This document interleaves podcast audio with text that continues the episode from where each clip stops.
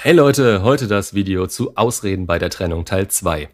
Ich habe nochmal gesammelt und noch ein paar andere gefunden, die ich beim letzten Mal noch nicht angesprochen hatte. Auch hier so als kurze Wiederholung. Schluss zu machen ist keine Entscheidung, die man mal eben nach dem Aufstehen oder im Bad unter der Dusche trifft. Irgendwas ist passiert, dass eure Partnerin oder in dem Fall Ex die Beziehung, ja, dass sie sie nicht mehr gewollt hat. Ob Anziehungsverlust oder dass ihr aktiv irgendwas gemacht habt, das in ihren Augen eine Trennung rechtfertigt, ist da in dem Moment egal. Die Entscheidung wurde schon vorher getroffen und sicher hat eure Ex da auch schon länger drüber nachgedacht. Respektiert diese Entscheidung, sonst sinkt der Respekt für euch rapide. Auf Antworten zu drängen oder viele Erklärungen und Diskussionen bringen einfach nichts und führen nur dazu, dass ihr euch in eine schlechtere Position bringt, als es ohnehin schon der Fall ist. Alle folgenden Aussagen sind wiederum meistens indiskutabel, austauschbar und relativ. Meistens alle drei Dinge zusammen. Kommt aber vermutlich alles auf selber raus, von daher kleines Spaßthema heute. Also, fangen wir an. Wir sollten eine Pause machen. Okay, dabei ist ja die große Frage, was soll das bringen? Braucht man das wirklich? Und was ändert es?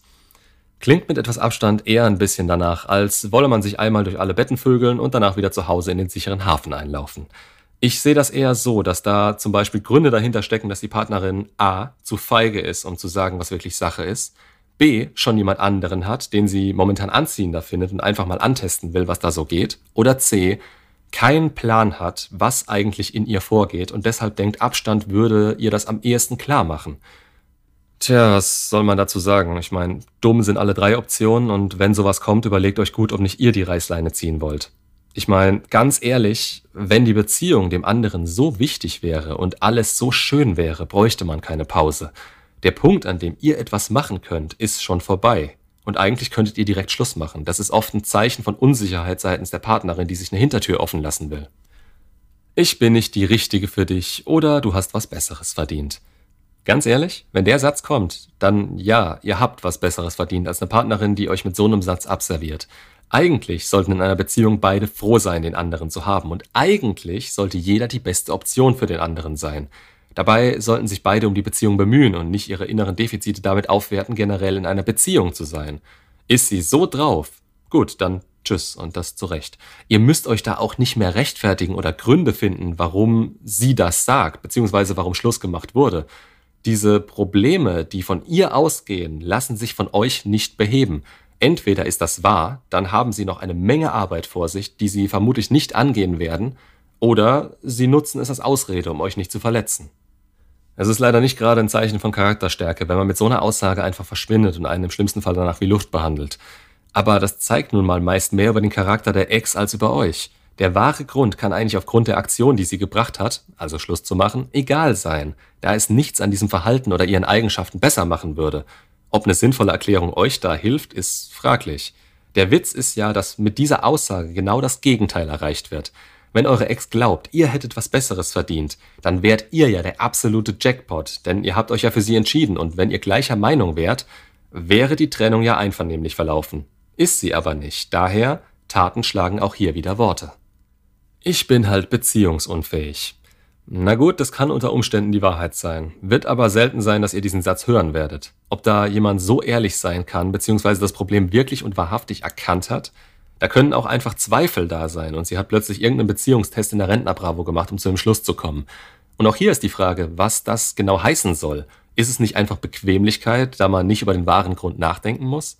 Wenn jemand zum Beispiel unter Bindungsangst leidet oder wenn man die unschöne Wahrheit umschiffen will, dass man einfach unfähig ist, eine Beziehung mit euch zu führen, mit anderen geht's ja eventuell schon. Naja, ich meine, was soll man sagen? Aufhalten ist wohl sinnfrei, daher lasst sie ziehen. Wenn eure Ex dann wirklich aktiv an sich arbeiten will und das auch tut, okay, dann kann die Zukunft zeigen, was mit ihr passiert. Aber interpretiert da nicht zu viel rein. Auch hier wurde die Beziehung beendet. Und das ist leider in dem Moment das, was zählt. Die Zweifel muss sie selbst loswerden, sonst ist es alles nichts wert. Ich muss mich auf meine Karriere und mein Leben konzentrieren oder ich habe gerade keine Zeit, keinen Platz für eine Beziehung. Was soll man dazu sagen? Ich frage mich, seit wann sich Karriere und glückliche Beziehungen ausschließen. Jeder Mann würde das locker unter einen Hut bekommen, es sei denn, er hat eine übelste Klette als Freundin. Und in dem Fall dreht das mal rum. Seid ihr vielleicht eine übelste Klette? Und klar mag es manchmal etwas schwerer sein, gerade was die Zeiten angeht, aber mit einem guten Zeitmanagement und einem Willen, das zu schaffen, sind da doch sicher einige Chancen drin. Es ist doch eigentlich ganz schön, dass man gerade, weil man einen anstrengenden Tag hatte, einen Partner an der Seite hat, der einen unterstützt und zu einem hält. Das ist zum einen ein Ausgleich zum Beruf, als auch eine Stütze, gerade wenn es stressig wird. Und da passt halt das Sprichwort wieder, wo ein Wille ist, da ist auch ein Weg. Wenn die andere wirklich mit euch zusammen sein will, wird sie Wege finden, euch zu sehen und Zeit zu verbringen. Und gerade dann, wenn die Anziehung passen würde, wären weder Raum noch Zeit ein Problem. Aber das sind sie in dem Moment und somit ist es nur wieder ein vorgeschobener Grund, den sie sich aber vermutlich wirklich so einredet. Ich wäre lieber mit dir befreundet, weil du mir so viel bedeutest, oder ich hab dich so gern, aber eben nur als Freund. Das ist natürlich eine sehr bequeme Ausgangslage. Man bringt sich in eine Position, in der man euch nicht gehen lassen muss und euch schön in der Friendzone parken kann. Meist will die andere die Beziehung als solche nicht, aber im Gegenzug euch nicht wehtun oder sich nicht mit einem schlechten Gewissen rumplagen. Vielleicht ist die ein oder andere auch auf Freundschaft Plus aus oder genießt einfach die Aufmerksamkeit, die sie weiterhin bekommt. Hat natürlich Vorteile. Man kennt euch und eure Vorlieben schon und weiß, welchen Deal man da eingeht.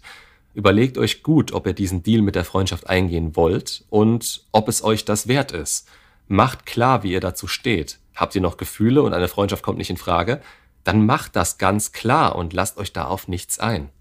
Ist eine Freundschaft für euch in Ordnung? Bitte, dann will ich gar nichts dazu gesagt haben, aber seid ehrlich zu euch selbst.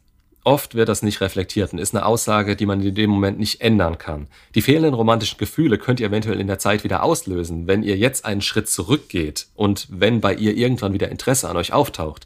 Aber für den Moment entscheidet für euch, ob ihr in der Friendzone sein wollt, denn darin werdet ihr wahrscheinlich bleiben. Wenn nicht, macht euren Standpunkt klar und geht in die Kontaktsperre. Ich muss erst herausfinden, wer ich bin. Als Trennungsgrund ist das ziemlich schwierig. Wir sind doch eigentlich alle immer auf dem Weg, um uns ständig neu zu erfinden und neu zu ergründen.